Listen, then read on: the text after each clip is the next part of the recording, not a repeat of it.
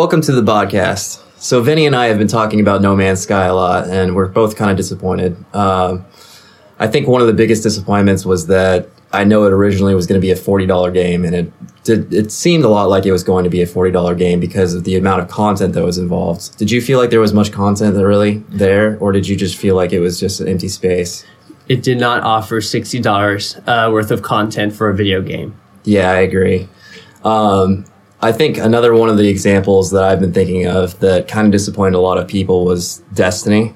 Mm. Des- when Destiny came out, it had so much ambition and so much space that you could explore, but what it turned out was those giant circles where you go on patrols and then uh, for leveling up your guns, you had to go out and farm materials. The gameplay was awesome, and I still play Destiny to this day, but everything involved with exploration in that game just seemed so empty. And I think that's kind of what No Man's Sky got so wrong was there wasn't anything to do in any of those spaces. A lot of people have been comparing No Man's Sky to Spore, um, perhaps not not just aesthetically, but also mechanically and its history. As I could see that.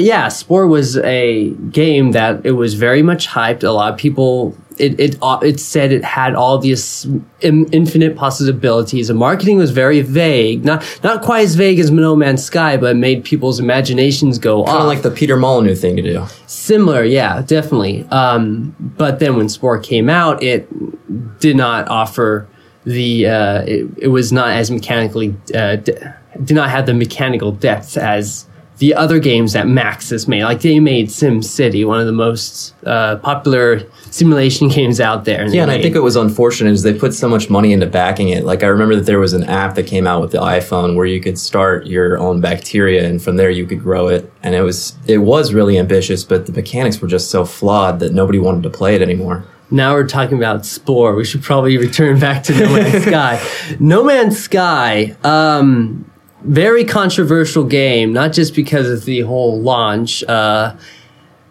the it was not pro the whole marketing. The problem, the reason why it's so controversial is just the whole marketing of that game was all similar to Spore's. It's all very vague, yeah. and uh, and it and there were blatant lies. Multiplayer was a feature advertised uh, by the developer uh, to get people pre-ordering, and then when the game came out, he didn't.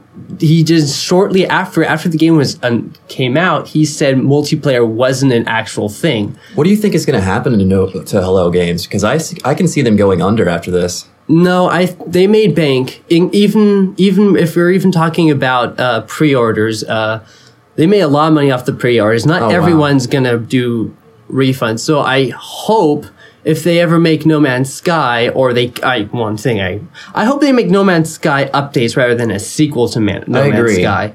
If they make updates to the game to f- further flesh out the content, I don't think they're going to add multiplayer because that would be. I think one of the biggest quite, things that I've been disappointed about is I'm already seeing news for paid DLC to come out with this game, and it's like you should have shipped the game with this much content instead of the classic oh. Call of Duty oh. cut and paste mindset that they've got going on already. That is that's very concerning. I'm I hope Hello Games uh, you know, lies us about this for once. Uh yeah. You know, you know, they come out with actual content that we don't have to pay money for because it, frankly, I feel like I've purchased DLC buying the game full priced. So, what do you think about the refund policies? Because I kind of agree with it, but I don't think that they're giving enough refunds.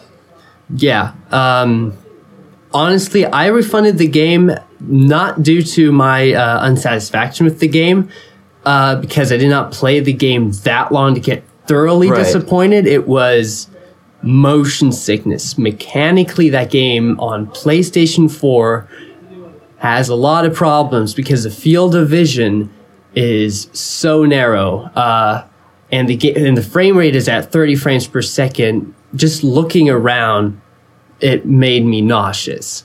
So well, we're almost at time, but I think that the lesson that we take away from this is that gamers need to be more wary with their pre-orders. If we stop going out and pre-ordering the same things over and over and over, well, maybe we can learn our lesson from this No Man's Sky, and we won't have these bad games that come out to play again.